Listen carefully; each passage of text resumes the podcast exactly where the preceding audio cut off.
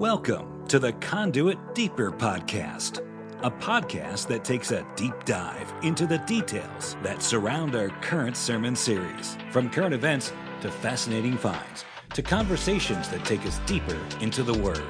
Thanks for joining us. Welcome to our Deeper Podcast. My name is Mo, Executive Pastor at Conduit Church in Franklin, Tennessee, joined with our lead pastor, Darren Tyler. Good afternoon, Darren. Hi, Mo. And we are going to wrap up the first threat of the triple threat Yeah. today. Well, you kind of wrapped it up on Sunday with your teaching of, of Romans 12 and finishing that up. One threat down, a couple to go. Yep. Yeah, I'm, I'm, I, it's funny. I was actually super stoked, maybe even today, to start the second threat. Um, Yeah, you're pretty excited about this. I know, right? Like the, my inner charismatic is like just like a horse trying to get out of the barn. But uh, there was definitely enough response to Sunday questions, comments, whatever that we thought we probably better put a, f- a finer point from uh, Romans 12. Yeah, at least put a period on it. I mean, we've spent a lot of time in it. You've spent the past 18 months Right. to 24 months. Yeah, you know, maybe that's why I was so excited to get on because I've been in this for like two years almost, and writing, a, it. yeah, and writing a book about it. Yeah, this is like what it feels like to, to be Mercy Me and singing I Can Only Right. Imagine every night. Yeah, I remember this is kind of a name drop, but uh, back in the day when we were in the industry, hanging out one time side stage with um, Dan Haseltine Oh, Dan. and from Jars of Clay, and they were you know getting ready to go up, and I asked him like, do you do you get tired of playing Flood? You know, because they've played that song. I don't tens of thousands of times. I don't know, hundred. What, what year would hundreds this, of what year would times. this have been? Okay, so this would have been 2014. Okay. 13? Oh, oh, dear Lord, yeah. So at that point, That's almost 20 years in. 20 years of their hit song over and over again. Big song. But you know, he was like, "Yeah, I mean, uh, I, you know, he's like, yeah, you know, I'm kind of tired of it, but at the same time, you know, it pays the bills." Right? yeah, that's the thing about those young bands, especially. They get out there, they want to do the new stuff. But, you know, Bon Jovi, if he goes out there and just plays the new record, I want my money back. Want, You want the hits, right? I want to hear living on a prayer, baby. which is why it's been kind of cool uh, the past few weeks. You know, a- as part of this series and starting this series, you've been you know super passionate about these past teaching these past three weeks because it's familiar you've you've lived it you've you've dissected it and and that's kind of evident of evidence of what it looks like to be completely immersed in the word. You come to an understanding or at least a decent understanding enough to to relay and teach in a way that's full of passion. Yeah, that's fair because that is um, like if I were to take this all the way back, like the first time I remember even he- thinking or hearing or thinking, wait, these seven gifts, like they actually might might be kind of like a personality profile. It was like this thought that was sort of in paralleled with, well, what about these other three? And and I yeah, and I just went heads down off and on over ten years to a place now where I'm actually I actually am passionate about it. And uh, if, if there's one thing that has been encouraging, has been the amount of positive feedback from people who've read the book, heard the the sermon. I got a text message yesterday from I guess I can't say names because I didn't ask for permission, but somebody in our church family that we all know and love, and uh, she was at prayer, and she's um, you know a little older, uh, doesn't not nearly as old as it used to be when I was like twenty. Now it doesn't seem that old at all, but saying like we had like tears coming down her face, saying, "I, I wish I would have known this when I was younger to Yeah. finally like I kind of know my purpose now." And there was so to me that's like very encouraging that right God is using this not just for me and my purpose, but for others as well, which is probably why we need to kind of put a point on this before Yeah. we move on. Yeah, and so with Romans 12 and kind of wrapping up this particular chapter, one of the things that you brought up this week um, in the teaching was this idea of uniformity versus unanimity. Um, and you were sharing a little bit earlier today as we were talking um, that you maybe didn't get to specifically on Sunday, which is why we have a deeper podcast Exactly why we have a Um, deeper podcast. kind of kind of where this concept or where this idea came from in terms of uniformity. Yeah, uh, s- some of the people that would listen know of a guy named Jordan Peterson, who is uh, probably one of the smartest people on the planet. Um, like he's he's the kind of guy when he's speaking, you could almost see the smoke coming out of his ears because his is just moving so quickly. Yeah. But back in 2017, he's a professor at the University of Toronto. He actually first became famous because he was somebody a few years back that said, um, "I am not going to use a quote unquote preferred pronoun for somebody." This is where he first came on the scene, saying, Okay, yeah. this isn't about free speech, that's about forced speech, which was an interesting take on that because he was in Toronto and they were threatening to take away his license and his credentials because he refused to call somebody by a quote unquote preferred pronoun. Sure. Uh, legally mandated. And so, of course, the internet went uh, apoplectic Yeah, over it I because that. Uh, but that's part of what he was driving at with this and this uniformity versus unanimity. And he, I, I don't know if we can post this somewhere. If you search it, I'm sure you could find it. It's about a 15 minute talk from. It was posted in 2017, and he was referencing why and the correlation to and the connection between totalitarian governments and pathogens Interesting. viruses like disease 2017 and he's there's these studies that have been done that uh, dictators totalitarians hugo chavez is of the world Right. that countries that have a higher percentage or a higher risk of pathogenic disease have a higher rate of totalitarian governments and then of course he does a way more masterful job than i'm doing of explaining it Sure. but he goes back, and of course, everybody does, right? You have to go back to Hitler. But Hitler was taking four showers or baths a day. Like it was, it wasn't just about clean uh, racially, it was pathogenically. He was like a germaphobe. He would bathe four times a day, Interesting. scrubbing him. And so, but what he was driving at, that's be that as it may, was that in those environments, the totalitarian are uh, demanding uh, uniformity. And when you see uh, Chinese, for instance, soldiers marching, uh, everybody's can go back and remember uh, German soldiers and the, the high steps, the high arms, and walking. That that was about the uniformity, about losing everything, everyone, every part of who you are, and becoming only who the dictator is. Period Yeah. and the difference between uniformity, which again, that's what we are experiencing a lot in our culture, the not just free speech, but forced speech. Yes. You have to say this. You have to say these words. You have to. That in this Romans 12, this is not about me losing who God created me to be, losing everything that makes me unique, so that then I can only become uh, uniformity with everybody else. This is saying the opposite, which is unanimity is that what makes Mo who Mo is, what makes Darren who Darren is, is actually these seven gifts. And on the contrary, instead of us being less of who we are, the more of who we are, who God created us to be, then the more unanimity we have in it. Yeah. That I'm allowed to be uh, what God created me to be. And the part of me that is in need the most is who God then surrounds me with to complete that in me. That old Tom Cruise, you complete me. uh, was that the uh, was that the Jerry Maguire? Yes. Yeah, yeah, Great film. yeah. Right, and it was Renee Zellweger, right? You're right. I, I'm telling you, I am a pop. If I am nothing else, I am a pop culture genius. Also, because Renee Zellweger used to date Kenny Chesney, and she used to eat at the uh, the Caribbean place up in Cool Springs where I would eat. And so- Calypso. the Calypso Cafe. That's right. And so, uh, yeah. So Renee, and she didn't seem happier that she was here. I don't. know. She c- celebrities move here. They're happy about it. She never felt like she was very happy about it. But Kenny Chesney would get out of the Calypso Cafe, and he had this truck with a, I don't know that lift kit is the right word for it. And here's the reason why Kenny Chesney had a huge upper body. He needed it to get up into Get the up truck. He'd have to put both truck. hands and hoist himself. it was actually quite a miraculous thing.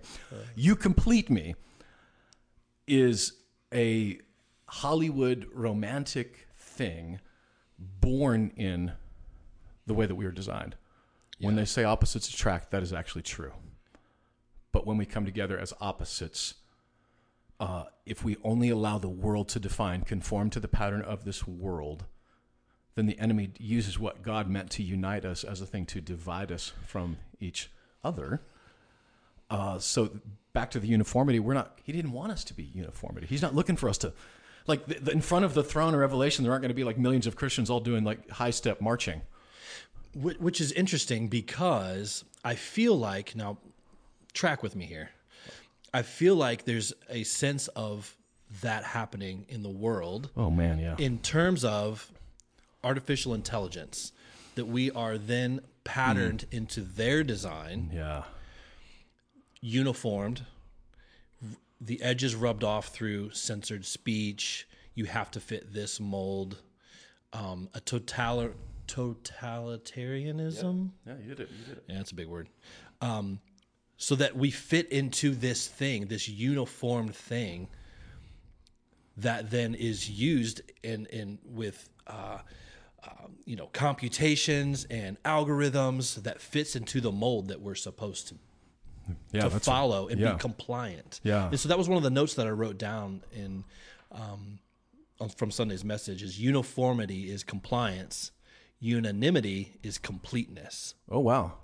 Well, you should have preached on Sunday. That was really good, Mo. Say that again, so that they can write it down. Uniformity is compliance, and unanimity is completeness. Hmm.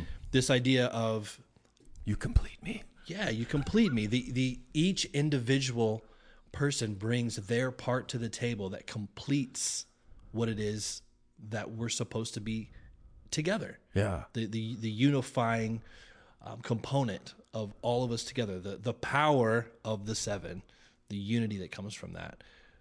There's a com- there's a completion. Yeah, and what is interesting when I think through that, um, a lot of what we're hearing this week on, on socials, for those of you like me, dumb enough to still be on social media, right?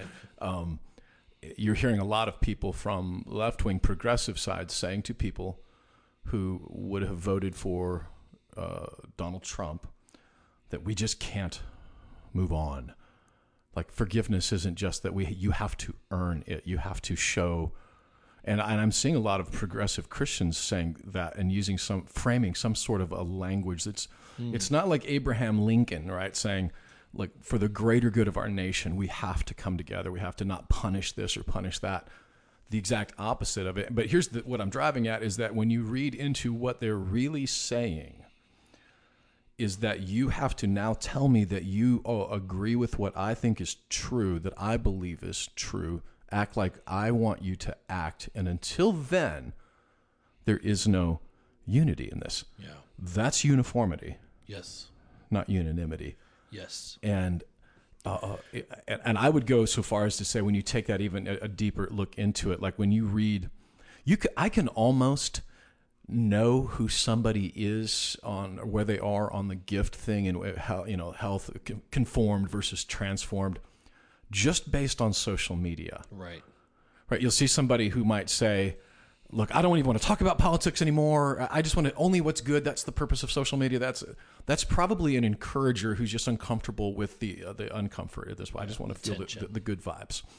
Um, a, a lot of times when somebody is, uh, these people are doing it all wrong, um, and, and most times it's cloaked in a sheen of love. So I'm, I'm quote unquote calling this person out because I love them. Right.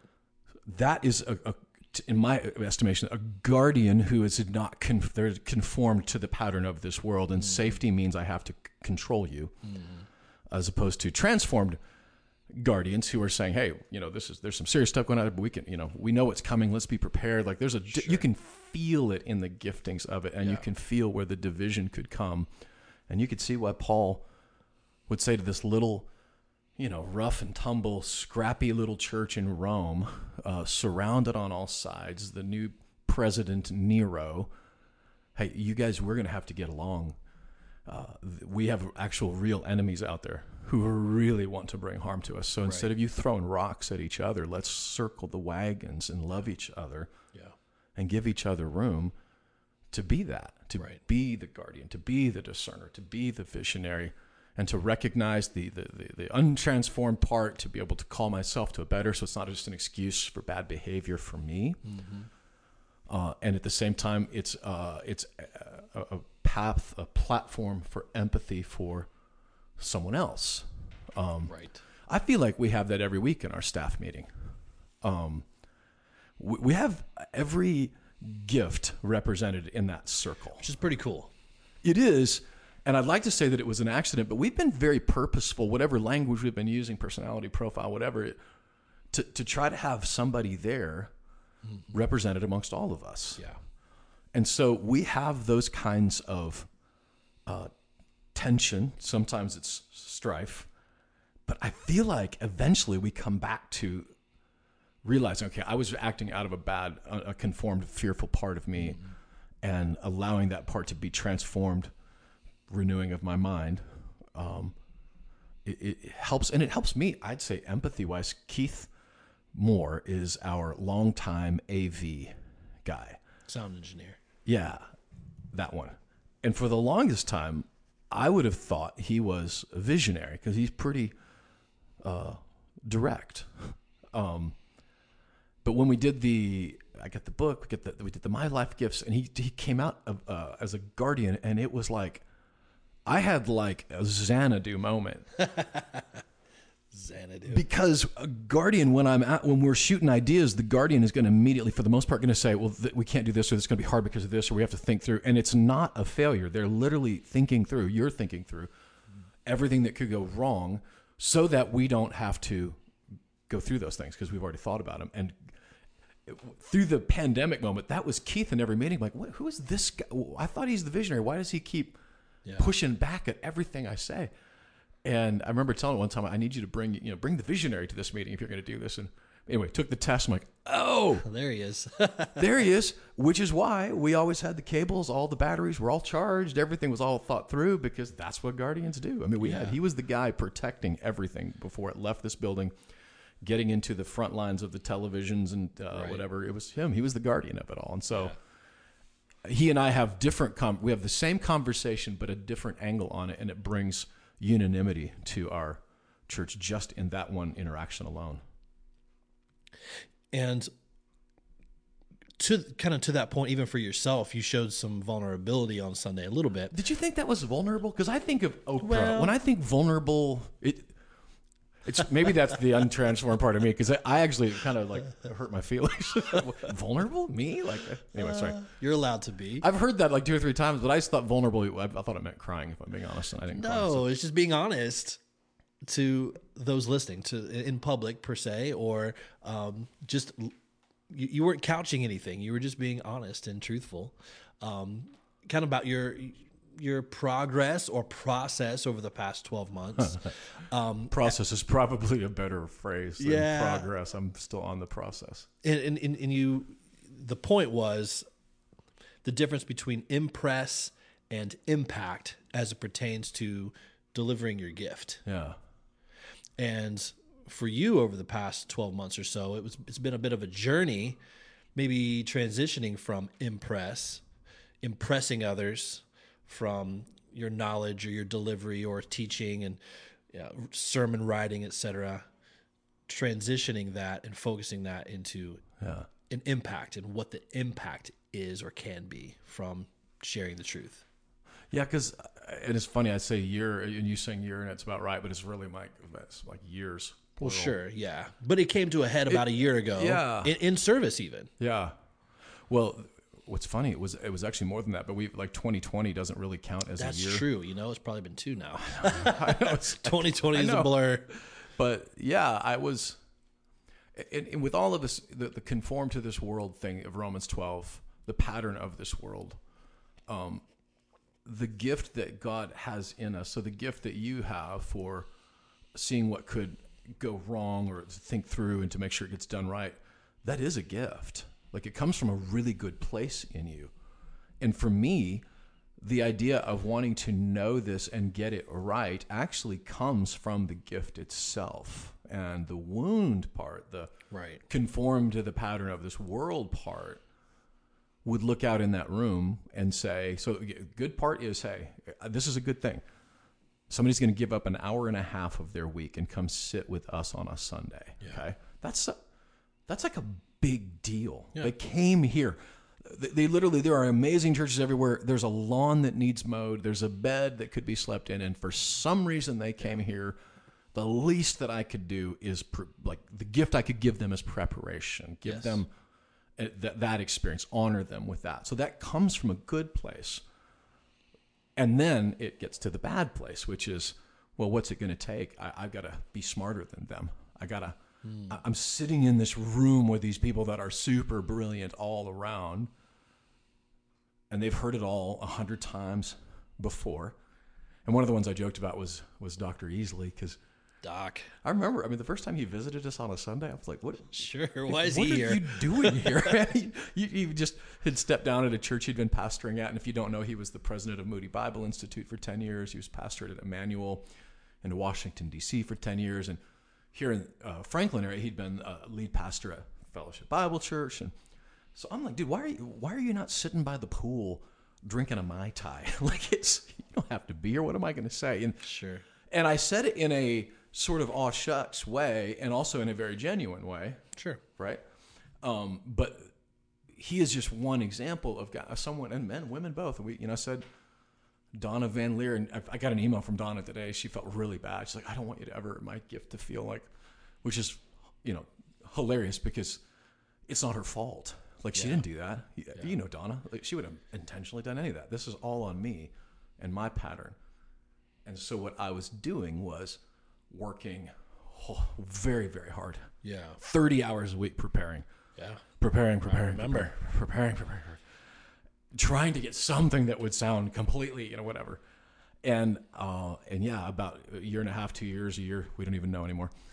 On a Sunday, I I was I was having, and I'd been having them, and I was telling Mo about them ahead of time, but it finally became unmanageable, like panic attacks on Sundays, and it felt like that idea of a car accident, like, but if you've had a car accident, like while you're having it, like this slow motion, this Totally. But there's no car accident and there's no Bigfoot or whatever, and that's that's that feeling. And and what was happening was that my body was firing off chemicals of danger, because apparently that kind of adrenaline is the same adrenaline that's used for that for danger. And so, for some reason, my brain was attaching danger to the stage Yeah. and firing off all these chemicals.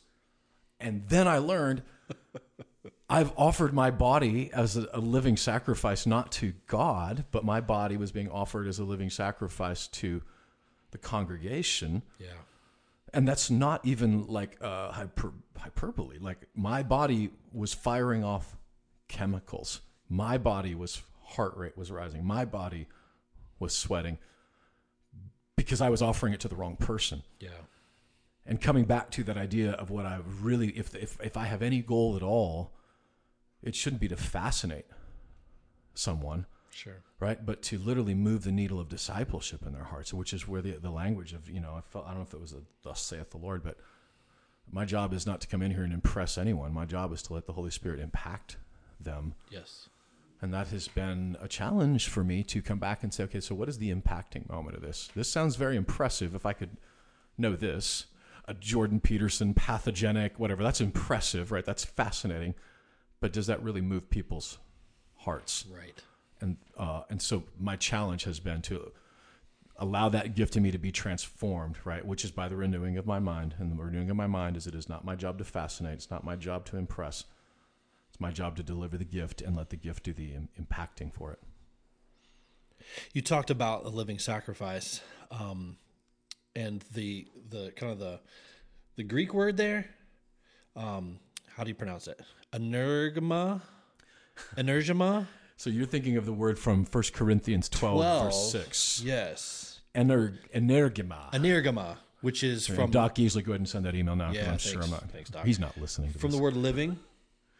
Is that right? It's so it's from so here's where that comes from. It, he he talks about in 1 Corinthians 12 verse 6 that there are different kinds of workings, different kinds of gifts, but the same God at work in them, and that word "work" in them is living, the, the life of them there, which is where it connects to Romans twelve six, the life Got it. of it. That's that energy of your life. Like it's what it means is that when I'm when I'm delivering that gift uh, without shame or whatever, like I actually come pretty alive. Yeah, freedom. Yeah, Yeah, you you you mentioned this statement. We've been so afraid of dying that we've stopped living. yeah. And Oh yeah. I have a I have a, a family member, which will remain remain nameless. Um, that this is this is her life, where she has absolutely uh, stopped living because she's afraid of dying at any given moment. Wow. It's like it's like the Chicken Little Yeah. syndrome. I mean, to the extreme Yeah.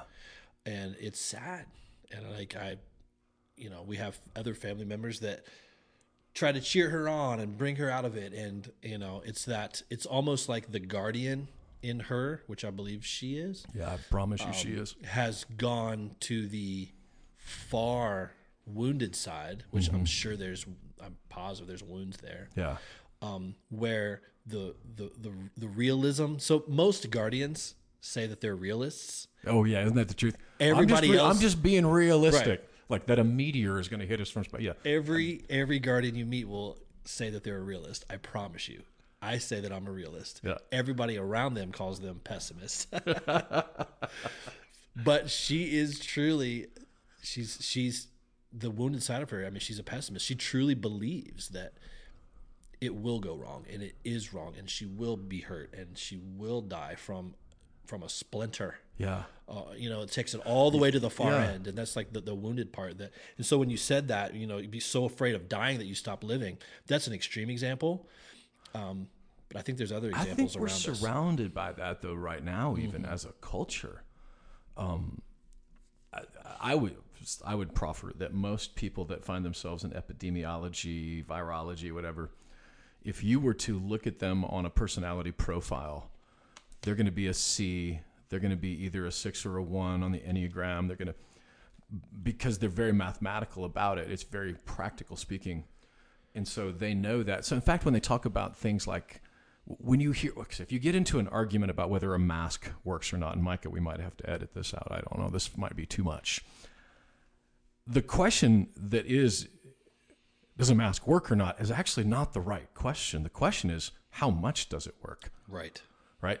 And so you're having two different conversations with them. The, the, but the one who is uh, the virologist who might have be living in it with a sense of fear. Now, I'm not. This is the part where I'm going to get myself in trouble.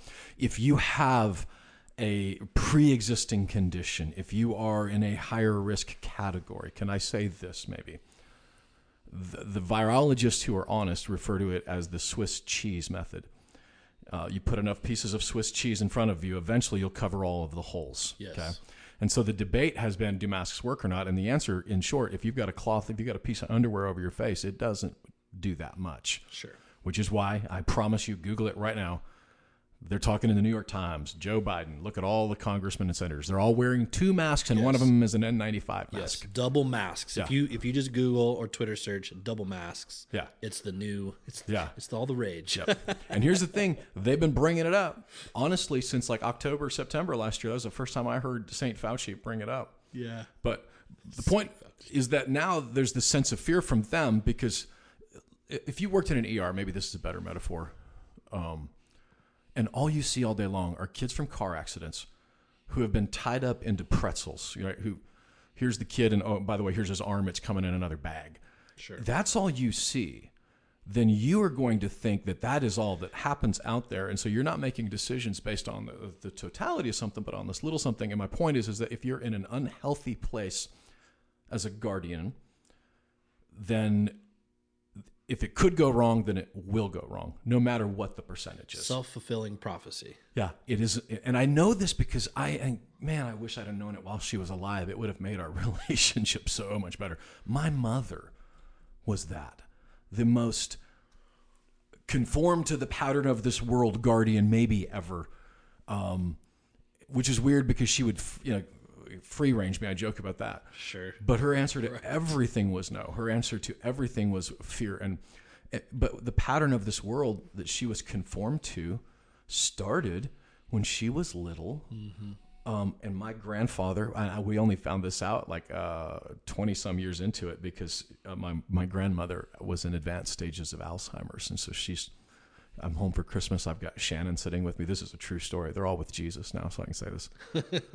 and my grandma was like yelling at my grandpa. We didn't even know she had started in Alzheimer's about this um, bleep. She used colorful metaphors, which was the first sign something was up because she never did that. And what we learned later was that not only had she, had my grandfather had an affair when they were younger, they divorced while they were younger. My mother and her mom moved back to my hometown while grandpa stayed in Denver for like 3 years. Wow. So of course she's scared, and of course nobody mentions that to Darren. Like I, that's literally the first time I am by that point 26 years old and had never heard any First of time to hear the Ne- story. never came up over Thanksgiving or whatever. But I, it helped me to learn that. So the wound, the pattern of this world for her, was that uh, if it can go wrong, it will. And to the only way to, to keep from getting hurt is then to protect yourself from that. Don't risk anything. Don't get out there. The pattern of this world put her in that place. I think that the pattern of this world is what's causing people right now to be so afraid of dying that they, they're afraid to live. Yeah. And again, if you have the higher risk, you know, there are people out there, but, but, but golly, man, if you're 25 right now and you've got children that are four and five years old, Yes. I- I want you to be conformed not to the pattern of this world, but transformed right by the renewing of your mind, which is, man, there's a big world out there right now. And thank goodness that, that this is where we are with this, but allow the, your mind to, to whatever wound is trapping you in that. And, and by the way, that's not just guardians, right? Yes. Because I think that uh, my friends that are encouragers, their ditch would be, well, it's just the cold. Who cares? Every, in- nobody's in danger or whatever. It's just, dismissing a it big, altogether. Yeah, because they don't want to. Because they don't want to feel bad about anything. And so, you know, I, there were friends I had throughout this that I was like, "Wait, you went to work, and you had it?" Like, and by the way, there were laws in place. So you know, don't tell me that we just need more laws because that wasn't going to change anything. Right. What we need is more transformed hearts Yeah. uh, whether it's in this season or the next to come, uh, whether Jesus returns or not. I, I actually believe that our, part of our transformed bodies will be the fullest expression of whatever this discerner thing is in me, the f- fullest guardian in you. Like we're never going to have all seven of them. We all have that glimpse of Jesus in it, and one day we're all going to step into that. And I'll just be the fullest version of what a discerner, a teacher would be forever, and you will be the guardian forever. Yeah. Yeah, there's so much conformity right now that it's it's it just feels so black and white.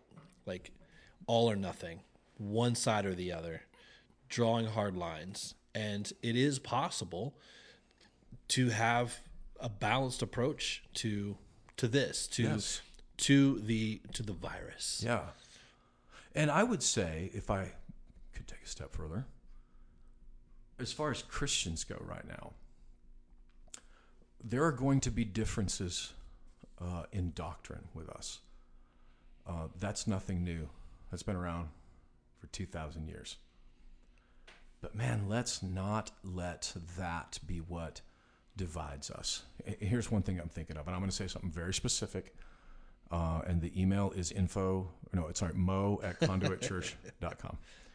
Um, there are people that I know and I love that look at what's going on with Bethel, Bill Johnson, and they would put him in the exact same category as like Rob Bell and uh, Brian McLaren, like progressive Christianity folks.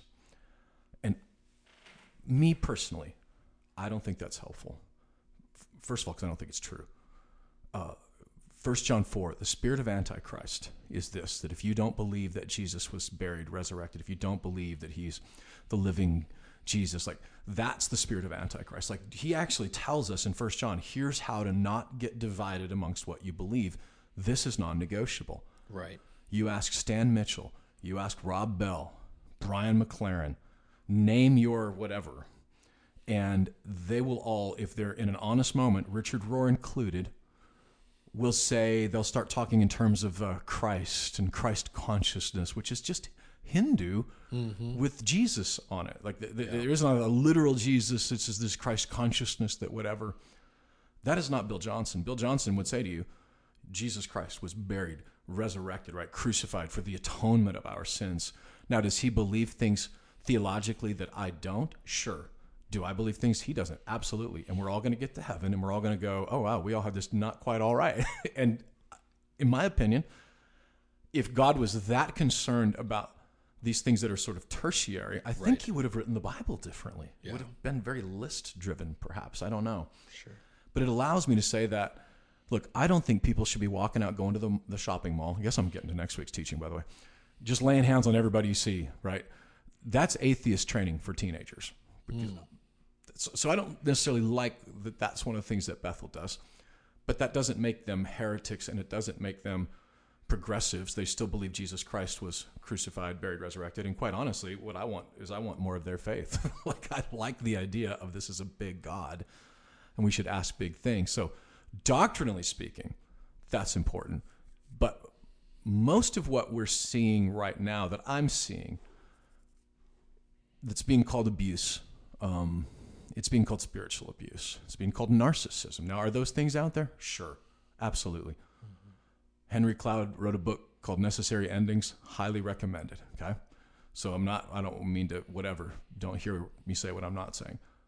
But for the most part, what I see when I'm seeing these Twitter wars is somebody whose either gift is not conformed or is conformed to the pattern of this world, not transformed, Right. attacking someone whose gift might not be right transformed, but it's conformed, or some variation of all of that. And so that's this Romans 12 thing becomes very important. So that if I see somebody who speaks really forcefully, who might lead their company with uh, confidence, and I guess I'm just going to say his name, Dave Ramsey, has been just absolutely crucified on Twitter and in the press.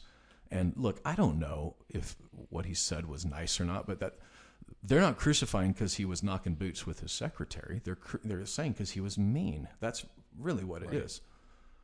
Now, is that a, just a is he being mean or is he being a visionary with some parts of his heart that maybe aren't as transformed or could be more transformed here unless it's conformed here? Probably. Uh, and if I had someone writing an article about me, they would do the same thing. They could find every problem, and Mo could probably be the secret source of how big of a pain in the butt Darren can be on the conformed parts of his person, of the conformed parts of his you know gift that has not been transformed. It does cause me to be. I, I, in fact, I remember this. You might not. I was. We were trying to make some decision, and I was listening to somebody else. This has been a couple of years back now, three or four years and and then I was like trying to learn this, and you you, you at some point said some version of, "Are you ever actually going to know enough for this? Like at some point, when do you Right. just make the decision?" And I, it was before I really had any language for this, but that was just an untransformed part of me. As long as I'm getting information and not making a decision, then I'm pretty safe. right. You can just live there and gathering the information. and say that I'm being responsible with it, like saying I'm being a good leader because I'm I'm trying to gather all the information. But at some point, you you got all the information there is now. Right. Go ahead and land the plane. But uh, God, I've talked a long time on this. I, these seven gifts, when they are fully transformed, renewing of our minds, we can get a lot done together. I mean, if you think about our relationship in the last 10 years, Yeah. like we've both grown a lot and get, I mean, being honest, we got, we got a lot done this last year, right? Yeah. So this past year, obviously, so like for everybody else, was a, a year of just unknowns and having to make decisions, not knowing what the next week would even entail or the next day.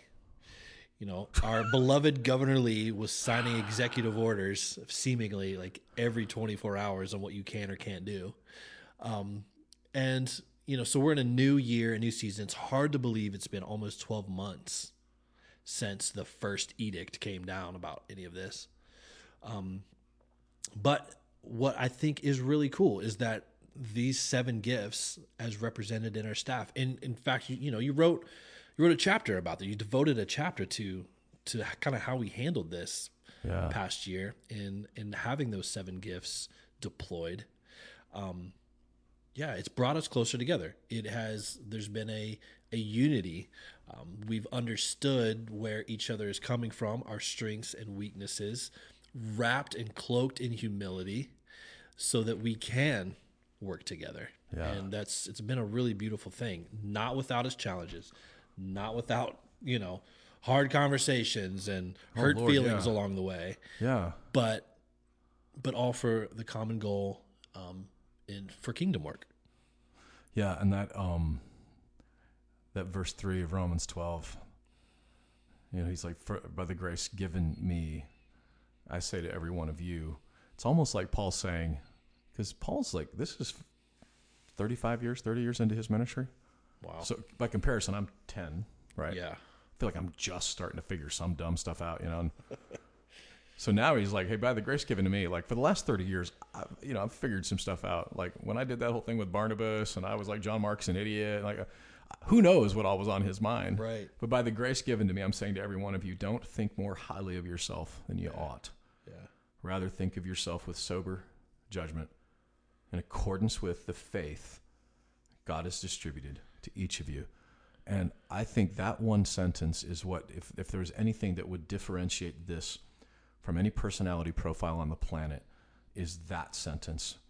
Because personality profiles say, this is what's wrong with you, and here's how, if you work hard enough, you will figure it out and you'll fix yourself. And it just doesn't work Sure. that way. White knuckling, you know, behavior modification. He's not saying that at all. He's saying in accordance with the faith that God has distributed to each of you. Yeah. And the faith that He's distributed to me says that, look, I, I'm a, a sinner that, that needs Jesus in every inch of my body. I am a, uh, I, I am so toxic, right, that nothing short of the death of the Son of God could save me. Like that's pretty bad when you think Right. about it. Like so, uh, on the one hand, if without the gospel, then I could think pretty lowly of myself, right? Which is that I'm a worm, I'm you know a mess. But the gospel doesn't stop with that because it says that then he did it. Hebrews 12. He did it for the joy that was set before him. He did it gladly for us. So that also then uh, helps my self esteem to say that for God so loved Darren that he did that. So it wasn't that I was so bad that I'm worthless. It's so bad that, uh, but I was also so loved that he would do it. And with that faith that he distributed to each of me, then I can look at myself and think, he created me exactly like this. And in those places where I, uh, where I, I need him in this, I need somebody else here. I then, without any shame, can say, Mo, could you help me think this through? Right. Like, what am I missing on Yeah. this? I can say to Shannon, uh, how are they going to feel about this? How you know how are they? Like a lot of the the things we experience in our staff meetings is uh, guardians putting together the systems, right, and collaborators saying, yeah, but this is how that system feels Sure. with it, and both are necessary, right? And so it allows us to think not more highly or more lowly, Right. according to the faith given to each of us, and that faith is the saving faith of that Jesus is the Son of God, that Jesus did die for the atonement of my sins, so that I am not a worm anymore. I'm the righteousness of God hmm. in Christ Jesus. It's like the gospel. It's like it's why Hinduism, Buddhism, they all fall short because they don't allow a this complex self-esteem, self-confidence Buddhism, if I just work harder, right? Like the, the, the last words of Buddha before he died was, was strive, right? And Jesus' last words were, "It is finished." Man, give me Jesus, Right. all day long, on that, and that's what this faith gives us, and it's why this is the first of the three of the triple threats, and it's why we start here because it is the foundation, and we all have one of these that Jesus wants to blow the dust off of, carve away the stuff that is shame that's on top of us, and allow us to stand and think exactly the sober judgment of who I am, which is I am Darren Tyler, the discerner teacher with no shame attached to that. It's exactly who God wanted me to be. And so as we wrap up Romans 12, we jump to 1 Corinthians 12, starting next Sunday, and kind of want to tee up a little bit what next week's podcast will contain, and that is um, fellow author uh, Tony Cooke. Oh, that's great. Uh, you're now an author, Darren. I know. Um, I got to put that on my Twitter handle. Yeah, so Tony Cooke is going to join us and he's going to talk about the miracles of the supernatural. So we're going to jump right into Yeah. Well, so here's what Tony's going to do. Uh, his book is actually Miracles in the Supernatural Throughout Church History. Okay, yeah. And for those of you, all right, you're listening right now and you're thinking, well, that's that's that's it. I have to find another church. They're, they're gonna they're gonna get weird on me. At least listen to what we talk about, and then like then leave the church over what we do say, not what you think I'm going to say. You know, or or maybe you'll be surprised, right? And because what I believe and what I hope and desire is that it seems throughout most of my church life that we you've had word churches which were very strong word, and you've had spirit churches which are very strong spirit, but they aren't necessarily the same. Mm-hmm. And I want like a word and spirit thing because I think honestly I think that's what Jesus promised. But That's right. Tony start he goes literally all the way back to Polycarp, Irenaeus, like literally all, you know, through Martin Luther, John Wesley, 1800s, and basically talks about supernatural and uh, Augustine. I've read Augustine. I didn't know that that dude had a charismatic bent in him, but he, there's things he's writing. You're like demoniacs and stuff that like we, we you know we tend to just not think about but Yeah. everybody that quotes augustine you're quoting a guy that believed in the supernatural and tony you know he's got it all annotated and he's done great research on it so we're gonna That'll be great. talk about that and then i'm gonna ask him some questions about what we think even in modern times uh, the, the, the spirit gifts and in, in my opinion some places where that's gotten a lot of people in trouble um, even in this last you know political season Sure, sure. So if you if we could give out homework, it would be to read 1 Corinthians chapter 12. yeah actually 12 13 and 14 So once you get done with chapter 12, keep going. Yeah, and here's why. Because in the middle of that is love. 12 talks about the spiritual gifts. 14, he talks about tongues and spiritual gifts. And 13, he talks about love, Right in the middle. right? So 1 Corinthians 13, right, is uh, the meat on a love sandwich, uh, sandwiched in between the spiritual gifts. Like it's spiritual gifts, it's the meat of the spiritual gift sandwich is love. It's right in the middle of those. Yeah. I'll never chapters. look at that chapter.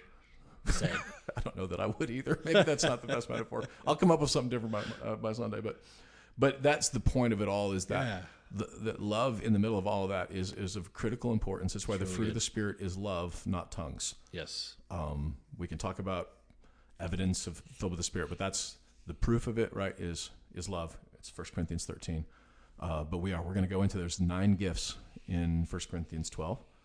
Uh, I plan on asking Tony some of his thoughts on what some of those are. He's here's what I love about Tony.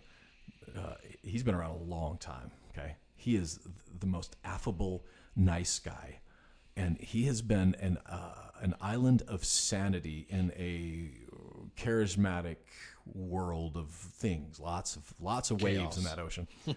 but he's always been this real steady stream in it, and I've always respected that about him. And so I'm excited actually to have him come hang out with us on the podcast. Awesome. Yeah, so that'll be next week. This Sunday, 1 Corinthians 12, the second of our triple threat. Um, Darren will be teaching, and um, we're going to continue this series probably through right up until Easter. Yep. And if, and just kind of a sidebar, if you hear any rumblings or bangs or, or uh, beeps in the background of any of our podcasts of late, and maybe even today, it's because we are in the middle of a um, an expansion project and renovation project of uh, of our property here and of our building here, which we're really really excited about, and we hope to have this wrapped up in the next few months. So we have moved our podcast room. Thank you to. Uh, our little producer over here, Mr. Micah, uh, we've had to move our podcast room almost to a different room every week, week, because they're working like right outside the walls. So if you could remember that in prayer, and if you want to know more about that, those of you that may be listening that are that are newer, you can find out exactly what this building is going to look like um, if you go to our website conduitchurch.com forward slash next n e x t.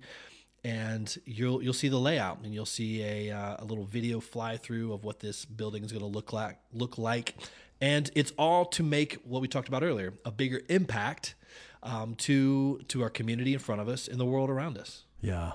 And the world around us, the community in front of us, it's all Jesus. It's all this privilege we get to. That's what what I what makes this the first of the three triple threats uh, of the three threats of a triple threat, whatever, is that Romans 12, the rest of this chapter talks about loving your enemy.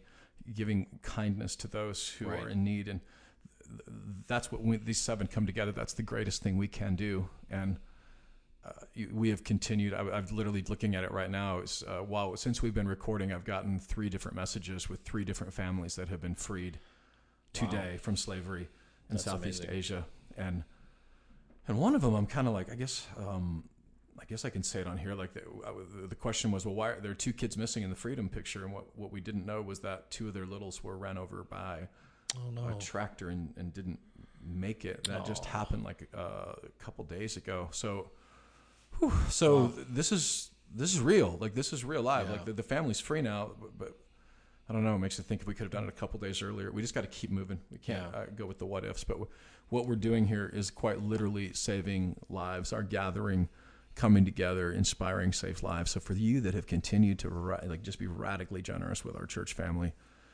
uh, it is literally saving lives, and we want to continue to do that. So we uh, will continue to tell you those stories, but just continue to thank you for. It's not my money. It's not Mo's money. This isn't noble. We're just a conduit of your generosity, and so we're thankful for that. And if you want to know more about that specifically, Operation Freedom, you can find it at conduitchurch.com, conduitmission.org. And we would love to have you come visit us on a Sunday. Yeah. Um, swing by. Three different service times. You can find out all the information um, at, again, our website, conduitchurch.com, as well as our live stream at 10 a.m. Maybe you're listening from out of state. Tune in every Sunday at 10 a.m. Um, whether it's on our website or just simply go to YouTube. Simple link, just search Conduit Church on YouTube. We stream live each and every week, and we're just thankful for those that listen and those that participate and join us each and every week. Thank you for listening to this podcast, and we are praying for each of you. If you do have a prayer request, you can submit that by going to our website or through the Church Center app. We've been telling you about the Church Center app. We ask that you would download that, find Conduit Church, and you'll see a prayer request link there, and we would love to hear from you. Have a great week.